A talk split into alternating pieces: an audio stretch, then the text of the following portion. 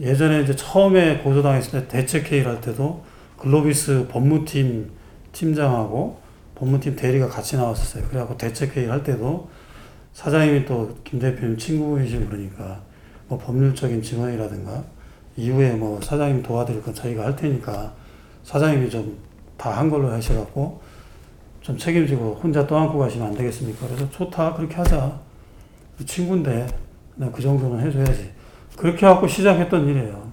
근데 결론적으로 자기들이 이제 다 책임 회피가 되는 시점이 되니까 흔히 말하는 이제 이용해 먹고 버리는 토사구팽을 제가 당한 거예요.